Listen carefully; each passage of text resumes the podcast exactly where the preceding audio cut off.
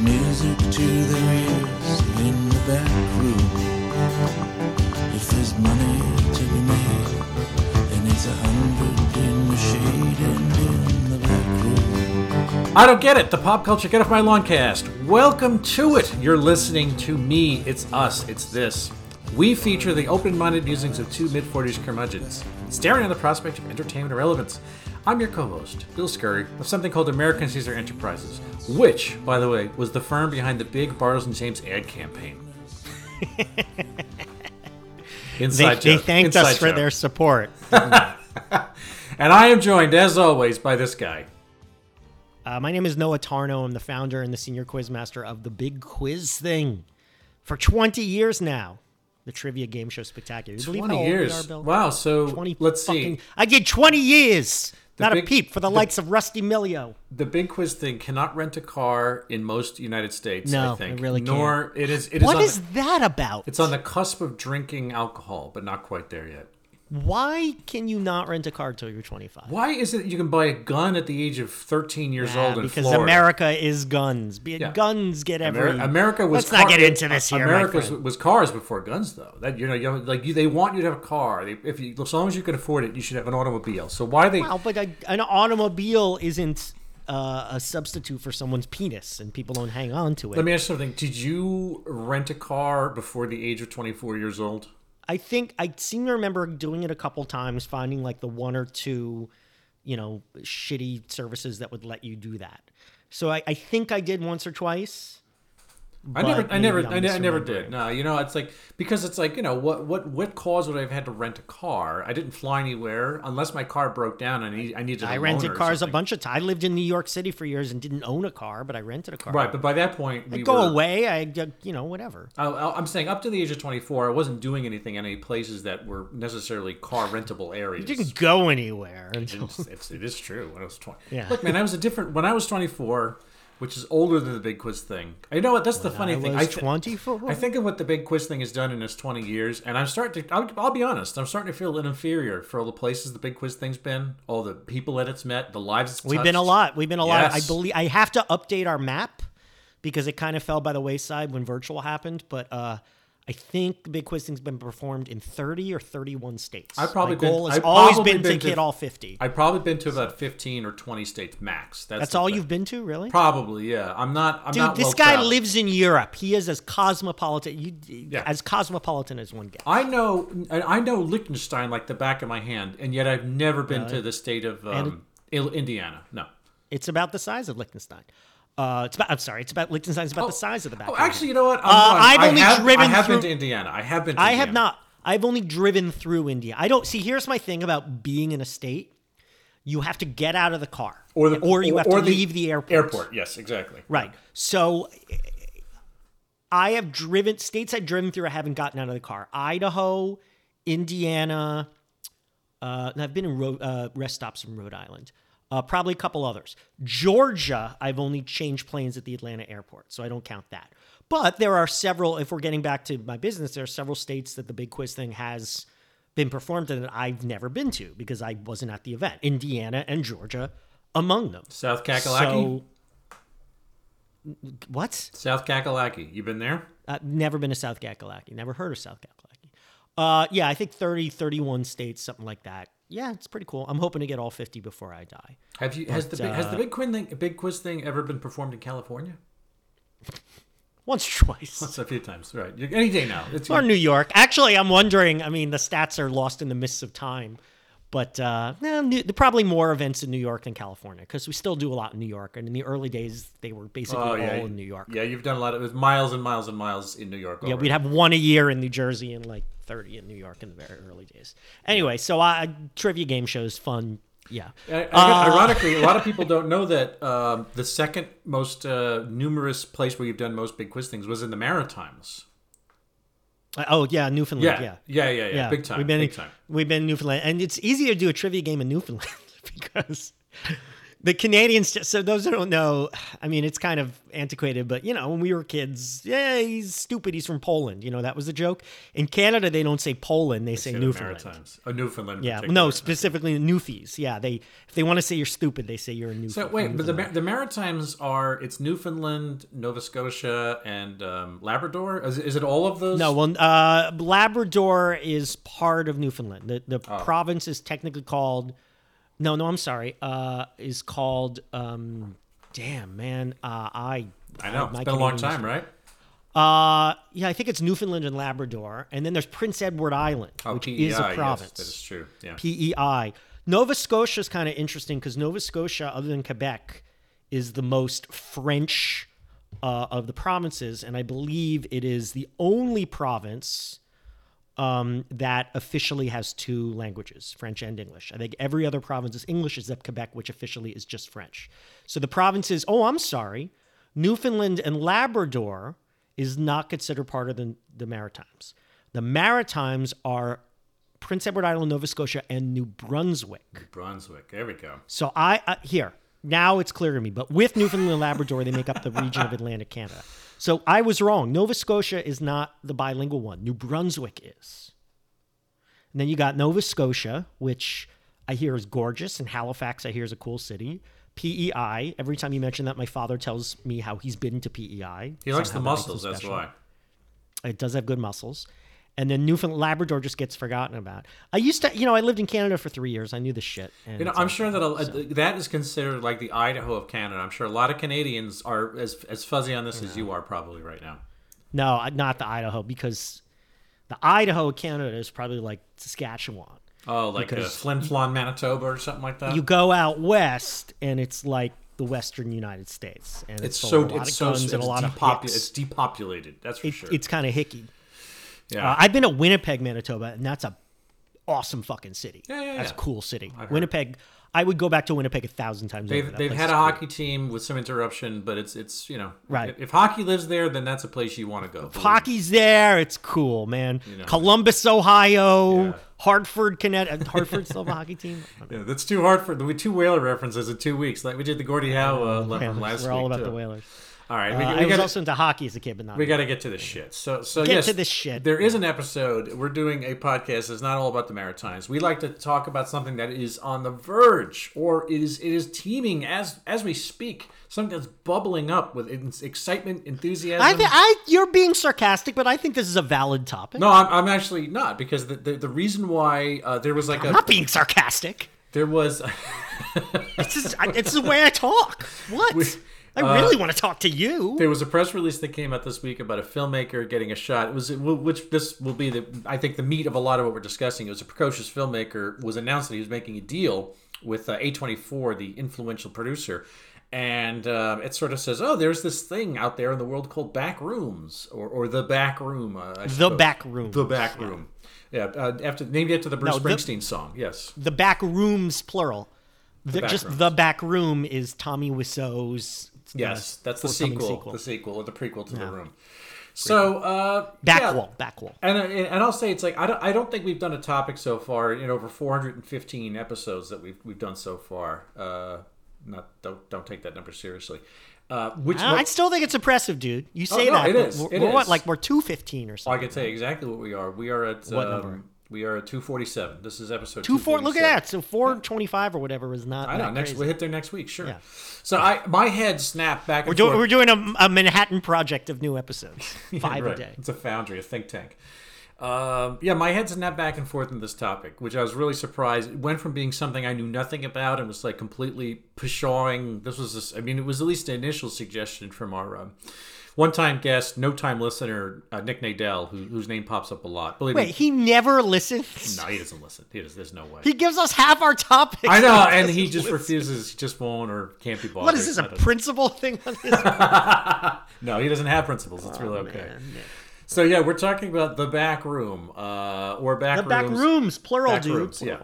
So Yes. the back rooms. That's the whole are- point. Is that there's more than one. Yeah, so they are as follows, and this is the Wikipedia. And I, I mean, I, I took just me a while. I read that description. Yes, I had no idea what they were talking about until I people- watched want several people- videos. I want people to know what I had to read.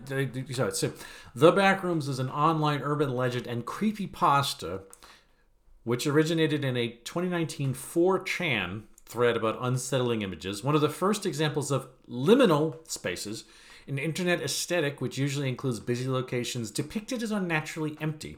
The back rooms are an endless maze of office rooms which are entered by noclipping, one word, out of reality in the wrong areas. So again, if me and Noah have to know this, you do too now. So okay, as a pri- Or you can turn it off right now. yeah, as a primer, no, this is it actually gets really interesting to me. Uh, it, it, I think it is interesting. very yeah, it just it's yeah. hard to wrap your mind around. Yes, it's very much a creation of, of Gen Z and millennial or whatever. I don't know, but um, so yeah. As a primer, by the way, a creepypasta in quotes is a scary story that spreads through the internet. Uh, the term of no clipping is a video game term for commands or movements which allow the player to sort of walk through walls and objects. It's it's a glitch when you have like a 3D environment and you know there's like certain spots where you can push through the wall in, in a game.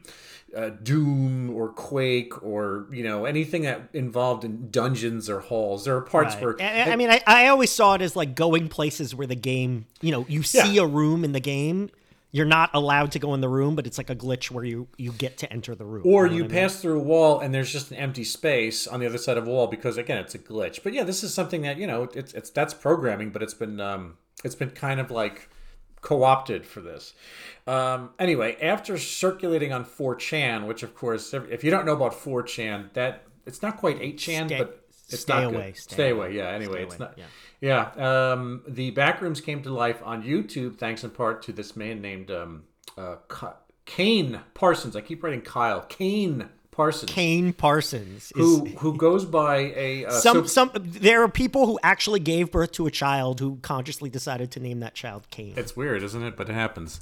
So Kane Parsons, who calls himself, he dubs himself Kane Pixels, which is actually pretty cool. That sounds better. It sounds like a professional wrestler name, Kane Pixels. Um, backrooms can be filled with just about anything. 16 years old, by the way. I know. At the time, Yeah. yeah, he's born in 2005. Just to put it out there, 2005. Um, yes, the, so the back rooms can be filled with just about anything, and Kane Parsons managed to pack the spooky environment filled with this is important VHS artifacted scares. He picked a very specific aesthetic in terms of his his art and filmmaking and graphics prowess. Um, the kickoff here was a, 2000, a 2019 thread on, on, on the paranormal backslash X backslash board of 4chan in particular, asking users to post disquieting images that just feel quote unquote off. And one of the submissions was the original lead photo of the back rooms. It was a picture of a large carpeted open room, yellow wallpaper, fluorescent lighting, and the photo was canted at a Dutch angle. Um, and the phenomenon got a boost in the past week. Again, this is what we're talking about. Uh, to, the 2005 young child, Kane Parsons, Kane Pixels, was actually hired to direct a backrooms themed horror film during his summer high school break. Uh, A24 He- churned- But he made a short film. He made a series, Series of of short, short films, on films. Yeah, it was- He made one short film that went viral, 45 million views, and then he made like 15 sequels. So now you could say this so much more simply, Bill. Sorry, I'm just stepping in here. You want a job done right, you do it yourself. He- based on the virality of the short film, series of short films, he's been hired by A24, whoever, to make a feature film during the summer after his junior year of high school or whatever. Like, Yeah, holy fuck. He's got some real horsepower behind him. A24 is like the one of the only not it's not the only name, but it is a uh, which what they call elevated horror, which I hate that term. A24 did Midsommar, uh, movies like that. I think A24 did Megan, the, our topic from a week or two ago. You mean Mithrigan? Mithrigan, M. Thregan. Uh, Churn. It, it was a producer, Shawn Levy, uh, the guy who uh, does the Ninth Museum movies. He's one of Ben Stiller's friends. He did, did the Stranger Things. He's a pr- executive producer on Stranger Things. Yes, and which our you think is the worst force in uh, American culture. the worst force in American culture. Um, and James Wan, who's the horror producer working for Blumhouse, again refer back to the M. Thregan episode. Now, again, just as just to sort of p- pump the brakes on this a little bit, the Slender Man phenomenon was a previous copy pasta which attempted to yeah attempted to jump into uh, cross media. It was made into a film. It summarily flopped, and also the pre- the Str- Slender Man himself, the the phenomenon actually inspired an attempted murder. I believe it was in Wisconsin, between two young teenage girls a number of years ago.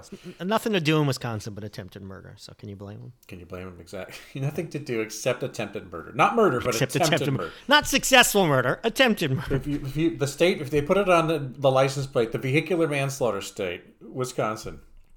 Anyway, no, I, I at first I felt like, well, this is going to be a little bit of a lark uh, in terms of a thing. Like we're both going to have to understand what this is and, and power through the, the really baroque Wikipedia thing.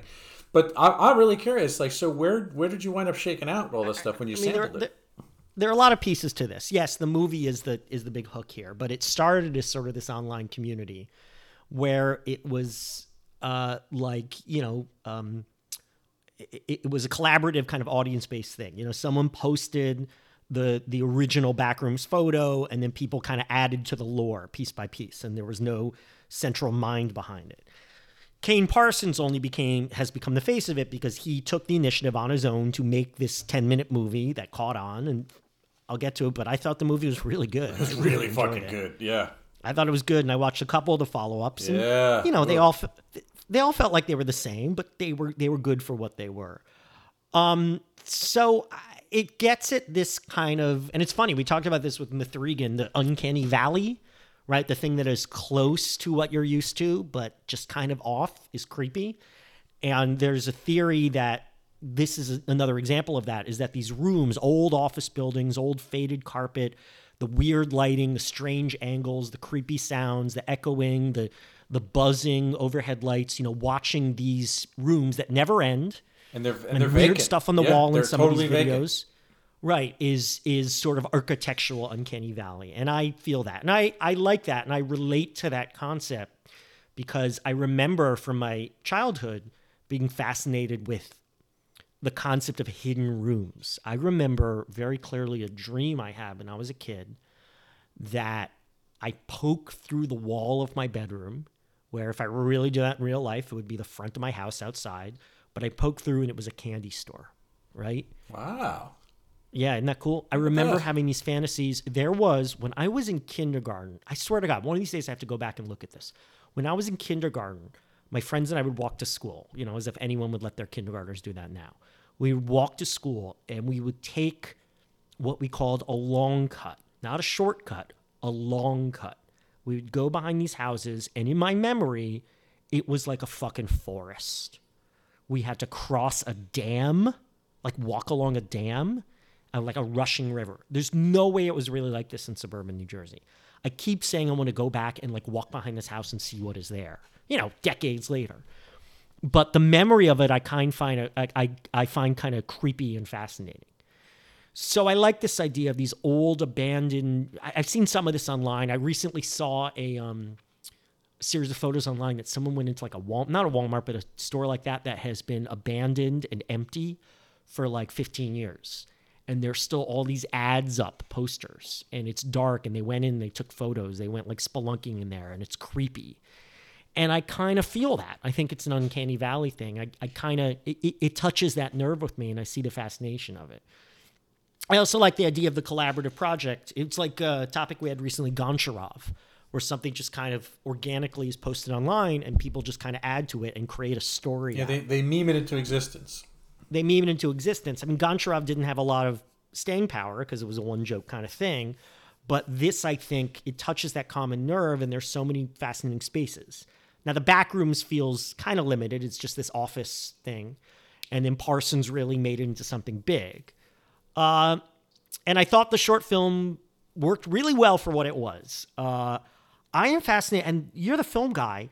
What I read said like he didn't really film it anywhere. It's all like computer rendered. Yeah. Is that correct? Or It's Blender and Adobe. Well, you know, the stuff at the beginning was obviously kind of fast? I mean, it looks like he's walking through a room, man. Well, It's I know. Well, the, you know, you want to talk about the craft of it. If, if you want to get down to the nitty gritty, you know, the, the beginning, the pre, the prelude shot was shot with dudes outside. That was clearly yeah, uh, that was clearly yeah. But then everything that was the business end of actually dealing with the back rooms was all done. Um, computer rendered. Yeah. Uh, the thing is, though, is that That's this amazing. this is really important to note, especially talking about um, the brilliance of what this kid Parsons has decided. He fused this um, ultimate backroom. You know, he he encapsulated, I think, what makes it that feeling of the back room, the essence of what they're these kids are trying to scare each other with on on the creepypasta stuff. You know, they're trying to out out out you know hoogie boogie each other with these pictures of just something scarier and creepier than the rest and this guy comes in and just aces the feeling and then what he does on top of that is he captures it all he sets it all as if you're looking at it in 1992 through the lens of a shoulder a vhs cassette recorder shoulder Yeah. cam camera I mean, remind me a bit of the Blair Witch Project. You know? yeah yeah i mean I mean, know, these aren't these aren't these aren't these are draw from old concepts. You know, there's that Twilight Zone episode where the guy falls into the wall, right? Where which was later parodied by a very famous Simpsons episode, the one with the you've seen that one where they spent a zillion dollars to make Homer and Bart like these 3D renderings. Oh, yeah, yeah, And it ends with Homer in the real world. Do you remember Yeah. that episode? i do remember It's a parody of that Twilight Zone episode. Anyway, um, you know, when I like the collaborative, I- we moved on for the collaborative thing. Sorry, I forgot to mention Goncharov, but there's also like we looked at the Wednesday dance, right? Even though Wednesday is not a fan built thing, the dance thing built around it is creative. Um, so yeah, I like the short film, but as I said, it got old quick. Uh, I like it for what it was. I kept watching videos of the same thing people wandering down these hallways and seeing mildly disturbing things. I found myself craving a little more weirdness. You know, I watched a trailer for uh, uh, people may have made a few video games based on the back rooms. And one of them had some imagery that I felt scratch more of an itch. Like I kept wanting them to turn a corner and see something like inexplicably strange. And I guess that happened with the monster that chased him. But like in the so in the video trailer, the person walked into a room and it was just the walls were covered with clocks. And I thought, all right, I like that, right? Like that just throws some incredible curveball at me. And I felt like there wasn't enough of it. It was just room after room after room after room. So that's why I say I thought the film was very good for what it was. And I'm wary of this feature film. Are they really going to make something great out of it? Or is it going to be? Remember that movie Paranormal Activity, the one in the per, the people's bedroom? there was like six of them but i saw the first one yeah I saw the first. I, I remember I saw it, and it was everyone. Oh, it's so great! It's awesome! If you like Blair Witch Project, and I kept waiting for something to happen. I kept waiting for it to get scary. Uh, it was the it was just the you're steeped in creepiness is what it was. It was a right? It was just burn. Steve. Right. If they just take this ten minute movie, make it two hours of the same, it's going to be a complete failure. So it worked for what it was. Uh, I want to add one more point, something we haven't brought up. So if you go to um, uh, Reddit, where a lot of this is happening, where people talk about the back rooms, there's apparently a debate between this thing's three years old or whatever. The, did you read about this? The back rooms purists and the back room, the people who they think are moving on from it and posting uh, pictures of other creepy places. That's not what it's about. So there's backslash backrooms and also backslash true backrooms, where people are sniping at the other people and saying they've lost the thread of backrooms. This gatekeeping is just awful. Um, you know, this is just what nerds do now. They create a world and then they shut everyone off from the world. They they they close the gate. It's just obnoxious. And it's a problem with a lot of fandom. I mean, that's a minor problem aspect of this, but come on, like I'm the real backrooms person. There is no real backrooms. I, just, I didn't see that. It doesn't. It doesn't shock me though. I read about that. It's annoying and Oh, it's stupid. Reddit. You Go to what you want. backslash backrooms and there's a lot of debate about this shit. And as much as I think backrooms is kind of interesting, these people need a fucking life. Well, let me tell you something about this. Again, my head went back and forth in that I read that description uh, early in the week, and I was fucking like gagging about it. It, it was stuck in my throat like um, you know, uh, uh, like a, a date that I couldn't swallow. And then um, watching the movie, all of a sudden, I was sold watching that kid's Really? short film.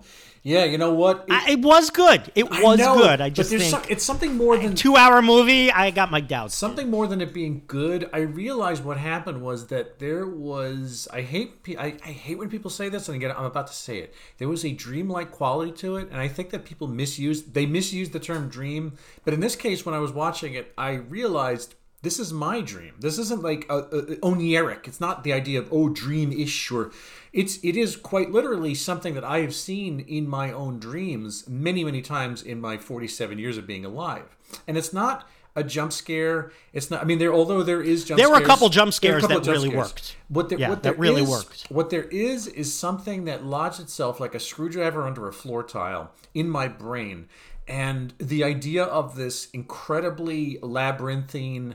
Um, dark, poorly lit, mustard-colored space. Especially, again, I'm referring back to the kids' movies as as the ur text for this. It, it you know, the idea is uh, all of a kind, but I think that when you refine it down to what might be the purest. Yeah, but the movie wasn't the ur text.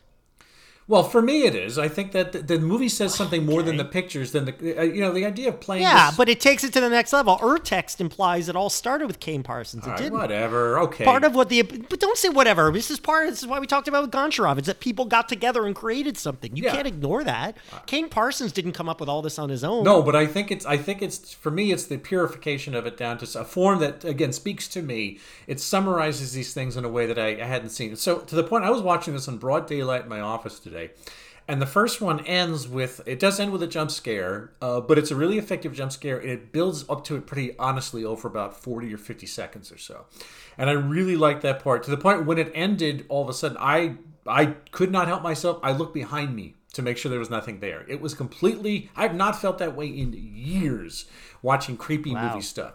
Yeah, and it's like, and I think that again, just sort of seeing this kinship. It was a handshake deal with this the visi- the the visuals that he came up with, and I realized that the idea of being inside these large.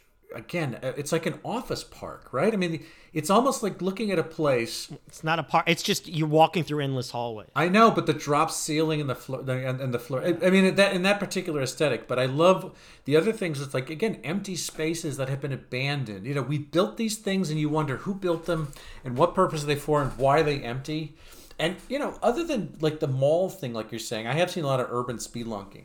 You know, I'm always disappointed when you see people have been chipping away at it and spraying. You know, like broken down shit is one thing, because it's like, well, this is uninhabited, but clearly people have been here and they've stepped on it. Anytime you see something that you know, has been has been dispossessed, but but clearly stepped on, I don't feel the same sense of des- desolation from a, a broken in mall that people have been going inside of for decades.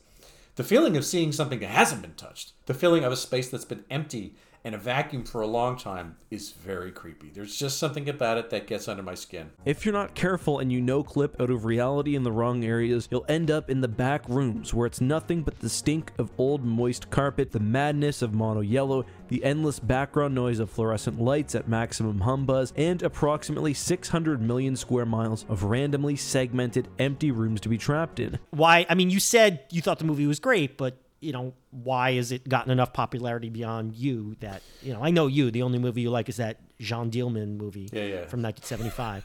nice reference. Uh, that now there are two movies you like.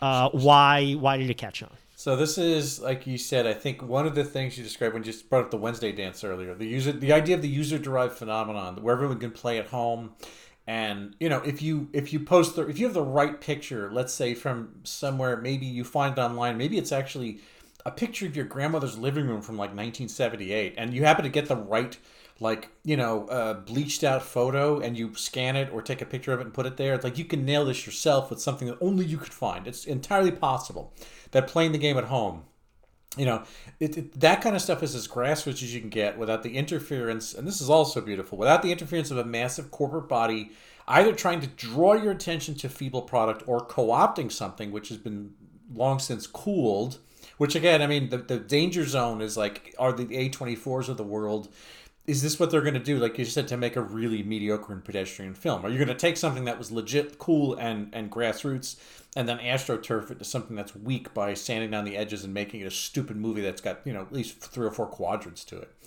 Um, but and and uh, also look this thing is is genuinely creepy and and sort of untamed you know? There's there's a shock and danger to what you're what you're looking at. It a, a movie that no kid has ever seen but it reminds you of eraserhead you know, Eraserhead has this look of being a samizdat. You know, there's a and there's a few different things in culture which have that a sense of, like you said, the Blair Witch Project is another one. It's like either this is something that's been copied over and over again that people have handed down almost like uh, black markety style. It- you know, it's either something you're not supposed to have, like Faces of Death was as a VHS tape in the old days.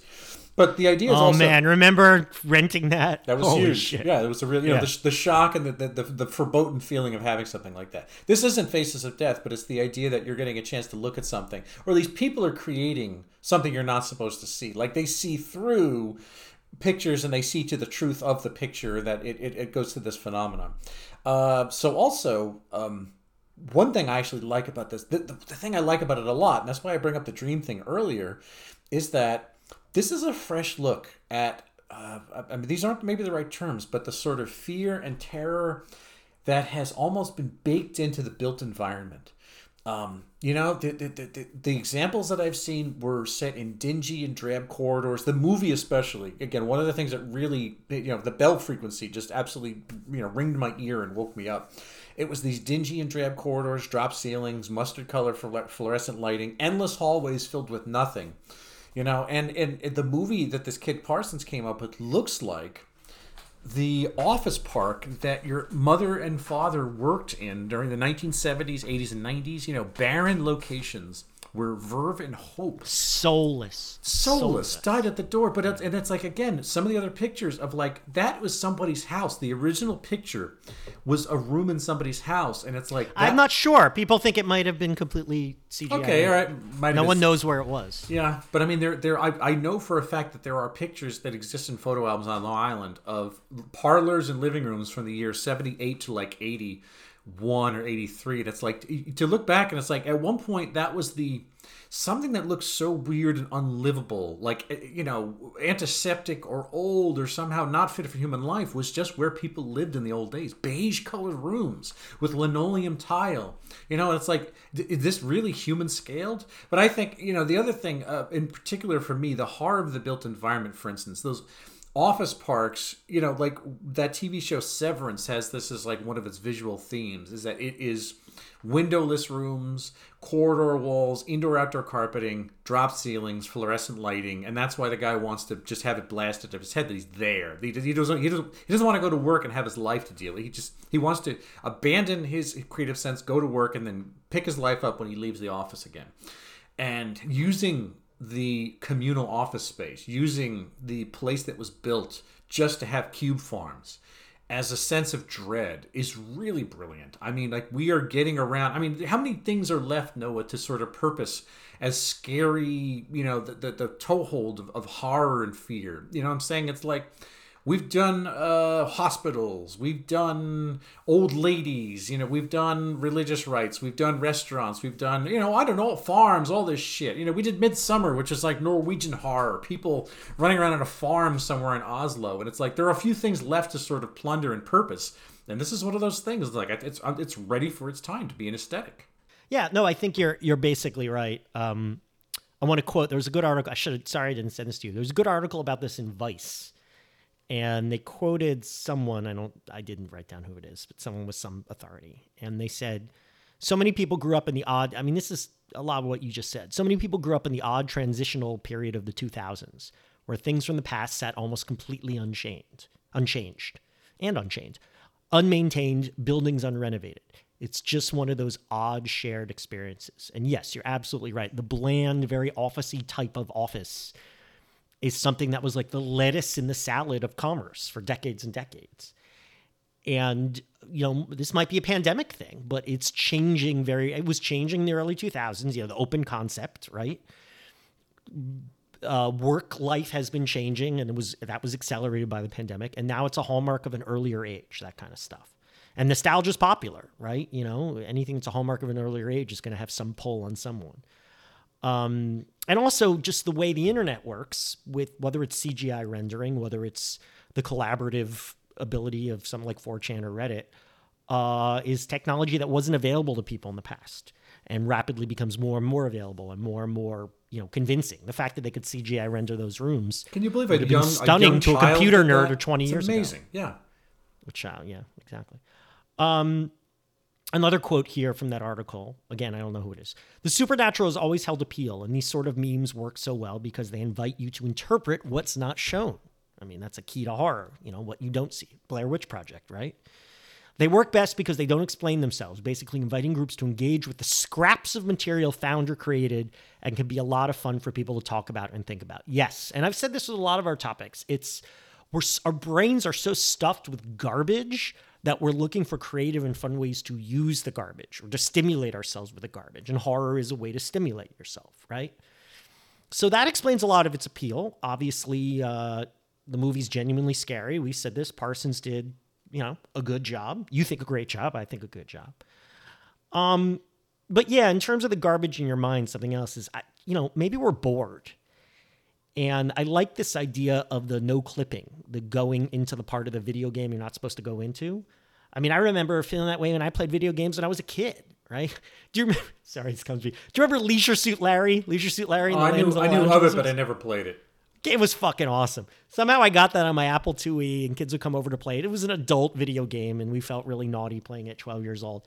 And I just remember you were supposed to talk to some people, not supposed to talk to others. I kept trying to talk to the people I wasn't supposed to talk to. I don't know why.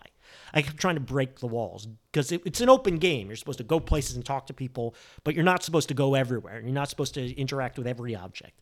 And I kept trying to interact with the things you couldn't. Um, so we want to explore the world that's not meant to explore. Uh, you know, like I said, maybe we gotten bored. We're sick of the food. We want to eat the plate. We've grown tired of the toy. Now we want to play with a box. Backrooms are tied very closely with the idea of liminal space. Liminal generally refers to the process of transition, and specifically the idea of a threshold. Now, the transition can mean a personal change, but it can also mean the point where our perception becomes limited. Noah, would this have done anything for you as a kid? I mean, knowing how that's essentially how this was uh, user generated in Yeah. the first place. Absolutely. I'd be all over this if I were a kid now. Absolutely. As I said, I loved exploring weird places. That dream I still remember of the candy store. That's a um, potent dream. I, you know, I never had one like Potent that, but I really appreciate that. going down streets you never know. There was a street going back to my town in New Jersey. You know what? I'm, am I going back to this town? No, I'm going near this town. But I've been back to this ta- back to this town a few times. I still know a few, few people there. And I, I should go like that long cut I mentioned. There was a street I went down once, like this dead end street. I have weird memories of walking down it. Maybe this was a dream. Seeing these weird tiny houses, seeing like a little person working in front of one of the houses. I mean, this can't be entirely accurate, but this is my memory and like i want to i mean i want to go back and visit these places i'm fascinated by these strange odd worlds that are right beyond what i see you know? I sometimes think about when i sit in my apartment i sit anywhere what was here 100 years ago? What was here 500 years ago? If i could just neatly teleport through time but stay in the exact same spot where would i find myself? Who would I be with? You know, I, I just I can't put that into words. Maybe it's an uncanny valley thing, but just weird places that are just beyond this veil of reality. Yeah, okay. And man, as a kid, I would have loved it. But I one more story from childhood that came to mind. It's hilarious. So the first summer camp, sleep. My parents used to ship me off to sleepaway camp every summer, and the first the first summer they shipped me off, I went for a month. I was I think I turned eight right before I went. I turned eight in July, and I went in August. And they I was the youngest group of kids, boys, and they had us in this like house, this cabin, and just bunk beds in this house. And there was an attic that we never went into. In fact, the bunk bed I was in was up against the door to the attic. You couldn't go into the attic, right? And the rumor among the kids was that up in the attic, an axe murderer lived. We all knew his name. We would talk about Mr. Whatever. I don't remember what his name was. But an axe murderer was up there. A couple people claimed they had seen him peeking out from the window of the attic. Uh, we would we would know how he wa- he dragged his leg behind him. He was an axe murderer, and I think at the time I seventy five percent knew this was bullshit. But there was a little part of me that wondered if there really was an axe murderer up there. course, this of course. door that was up against my up against the bunk bed of eight year olds at summer camp. Do you really think the people who run the camp aren't gonna like look and see what's in the attic? And if an axe murderer is somehow up there surviving, they're not gonna do something. That would definitely interfere with the insurance claim, I think. You definitely want to make sure that it's checked out. like yes i mostly knew it was bullshit but there was a little part of me that's like don't go up there old mr whatever the ex murderer You'd have an abundance of caution about it. Absolutely. but it was fascinating. It was it even though i knew it was bullshit i thought about it because it had that pull on you. The place they're not supposed to go but it's right there. That's part of it. It's right there. It's not that it's a million miles away. It's right beyond, you know, w- through one door and you're in this magical land. I mean, we see that it, it's a, a part of old stories, the lion, the witch, and the wardrobe, right? You walk through the wardrobe, you find yourself on another world. I don't know what that is. It's just No, it's, primal. It's primal. Yeah. just beyond where we are. I mean, we should talk to a psychologist about this. Anyway, yes, I would have been more into it as a kid because I was more fascinated with that stuff then. Now I'm kind of more cynical, so not as much. You know, I think of um, I'd definitely be interested, but um, in terms of the community built sensibility, um, I I don't think I that's not true. I mean, of course, I do memes and I do we do a podcast, and you know, we put out stuff that just you know we're we're contributing to chatter and media and, and all that stuff. Um, and some, you know, some of it's self-serving and it just comes out of stuff that we love, and that, that's great. But I think about like zine culture and stuff from like when we were teen. I, I didn't get into zine culture myself, but um, you know, I, I do know that that is a that was a way to celebrate comics and music and things like that and pop culture was essentially just to go out and make it yourself, make some kind of coverage yourself. And, you know, again, I think back to um, uh, Web 1.0.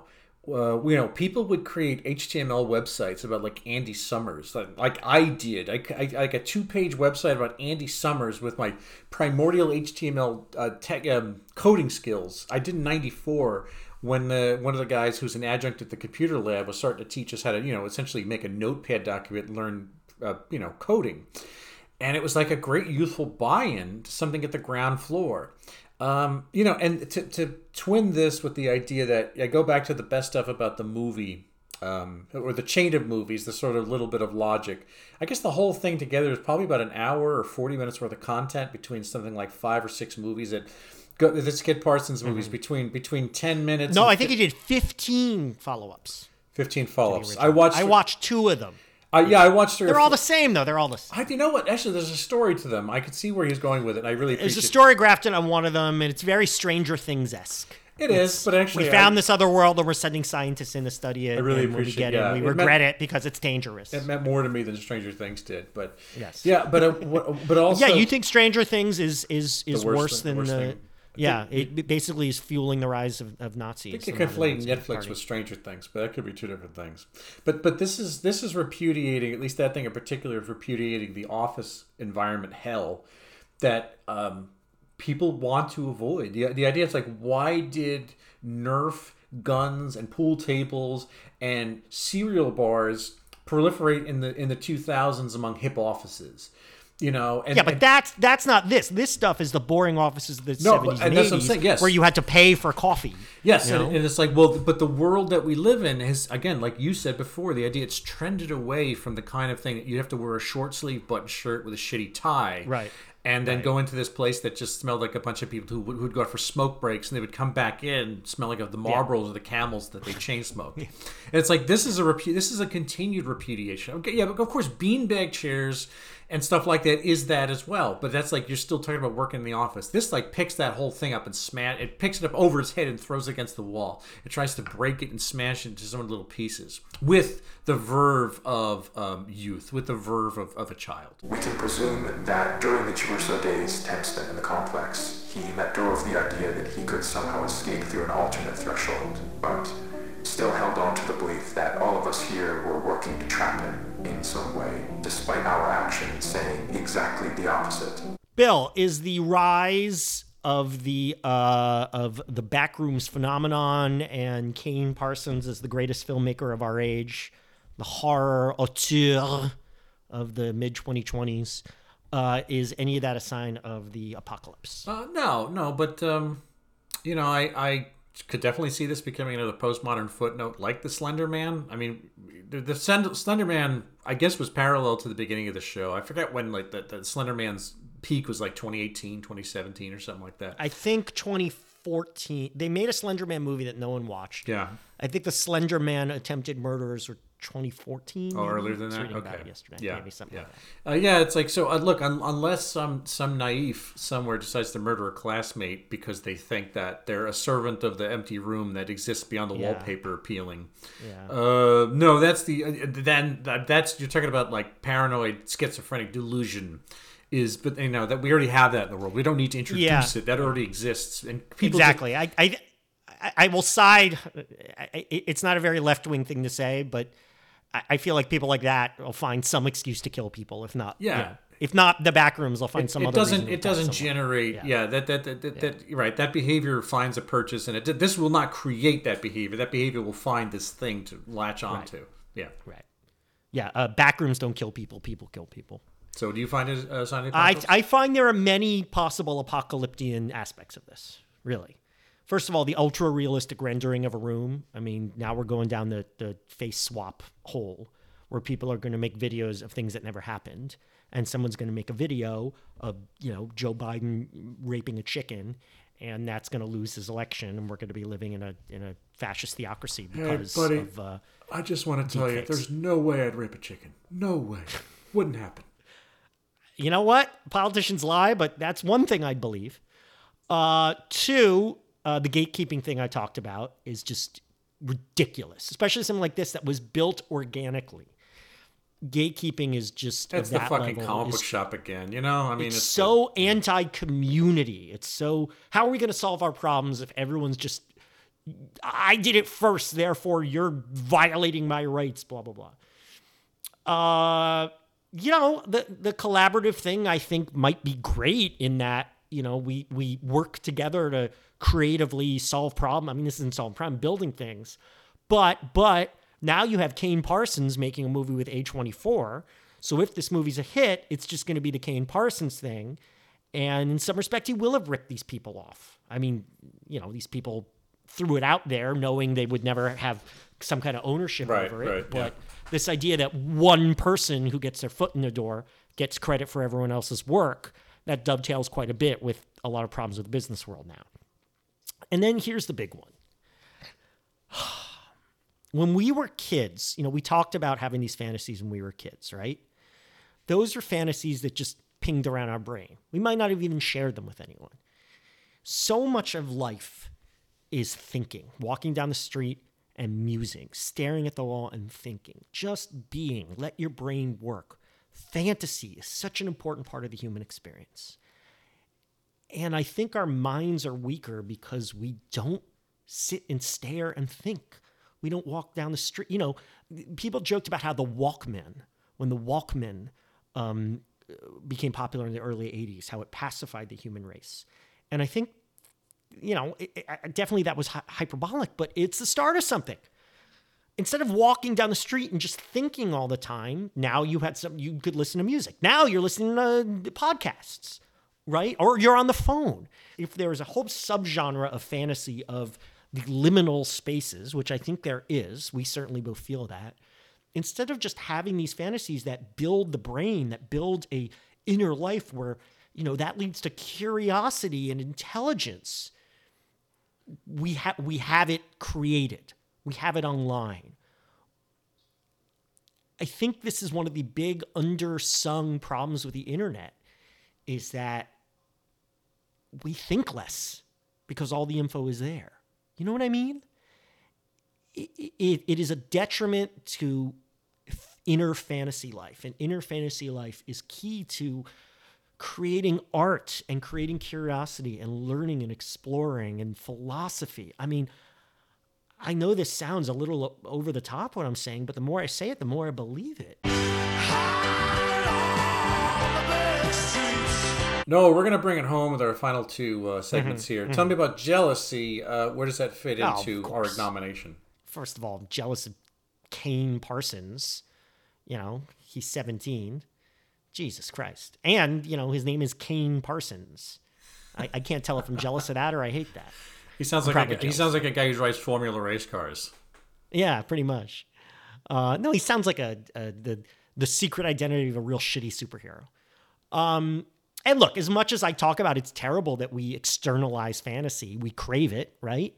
I mean, why do you think people like pornography? It's not like they'd. Ra- Some people would rather fantasize about naked women, but most people crave. They we crave this creation of the world. I would have loved uh, to build a model of the candy store on the other side of my wall. Right? I want to go back and see the long cut. Right? I crave that instead of just being happy running through it in my mind. When I see it, I'm going to be disappointed because there's going to be Yeah, I, I like nothing. The, I First like- of all, it's probably been turned into something else in the Yeah, last tra- 40 tracked years. homes, I'm sure. Right, but it wasn't even that. It was just a backyard. If it's if I could see a photo of what it was like, I'm sure it's not nearly as mystical and magical as it is in my memory. But for some reason, I want to see that. We want to. It's like the trend of everyone wanting a prequel movie. Oh, how did Leatherface become that way? We want that, but we're almost inevitably disappointed. You want the. Because You'd it- you're better off with the urn. you're better off with the urn, but we can't accept that. So I'm jealous that all my fantasies of childhood didn't didn't get created and seen and made into videos on the internet. Even though I know I'm probably my mind is probably richer for that omission in my life. Yeah. You know what I mean? Yeah, I, the easy thing in this case, you know, because this to this for me coalesced in the form of of Kane Parsons, where you know this is a young man who clearly exhibits this. It's not just the expertise technically, you know, um, which would be really dry if somebody shows how well they can. pl- uh, Plenty of people can go about making things. The technicians who create the special effects sometimes they're artists and a lot of times they're craftspeople you know they're think they're people that make something really nicely but they don't have the, the soul of a poet inside of them Now that doesn't you know you need people to do that um, you know you, what you do need is you need the carpenters who also have the idea for the beauty and the baroque you know something that is just absolutely disgustingly gorgeous to make out of the wood with that skill. But it's like i you know yes i'd probably give anything to have a24 knock on my door when i was 16 years old and say hey in between using your, your tippy cup and going to soccer practice and having your mom put you in a car seat uh, in your in your minivan in your suburbs, can you go and make a movie for us starring Tobey Maguire or whatever the fuck this shit's gonna be? Tobey Maguire. I'm just pulling. What do you think the odds are this movie's any good? Uh, no, the uh, the odds are zero because Zero. I tell you why. Jesus, I'll tell you why zero is because. The, the, it's- it's- Zero. Because the people that the people that are um, they're feeding this into the producerial staff are people who produce these things. They're on a factory. They're on rails. They take good ideas and you know they're very popular, but they're rarely. By the time they hit the market, they've been they've been sanded down and, and defanged and stuff like that. and you don't give i mean yes he's a kid but you don't give kane parsons any you like his work so far you think he's just going to be steamrollered that, Well, that I- no, none of his creativity will will will peek through in the final I think it'll be co-opted, and I ultimately they got it. They got a script in from some guy. I forget the guy's name off the top of my head, but he wrote a couple of TV shows. The guy who they're using as his text, his story, is a, a experienced TV guy. And I think that when you're going to do that, you're going to be asking this kid, Kane Parsons, to acquit the vision of somebody else with his style. And I don't think that's going to work. I think you're talking about people who are non native to this. Kane Parsons is native to this. He understands that he grew up with it. This inspired something from the very deep. Everyone else is doing it because they're a paid professional who they wake up in the morning Right. and they write a script. Maybe it gets made, maybe it doesn't. Okay. You know, i think I, I would say it's 50-50 you're saying zero so you're you're always more cynical than me which right. is amazing So where's this fall on Uh, the scale, Noah? All right, so so you know, I mentioned Goncharov, which seemed to be a similar phenomenon, right? Just the world building online. Uh, this seems a little richer, and definitely has more staying power. No one was going to make a Goncharov movie. Goncharov was one joke, you know, there and gone. We we hit it at the right time. So then I thought of the horror element. So I said Goncharov times Terrifier two. You know, the last real gory horror movie we saw. So Grass, Goncharov times grassroots, Terrifier grassroots 2. horror too. Right. But but then you get a really big number, and this isn't nearly there yet. So I said Goncharov times Terrifier 2, and then I thought the Uncanny Valley element minus M3GAN, right? So Goncharov times Terrifier 2 minus M3GAN. That might still be a little high on the XYZ axis, but but I'm gonna I'm gonna throw that in the uh, in the bingo ball uh, shaker and see what see what pops out. be generous that way.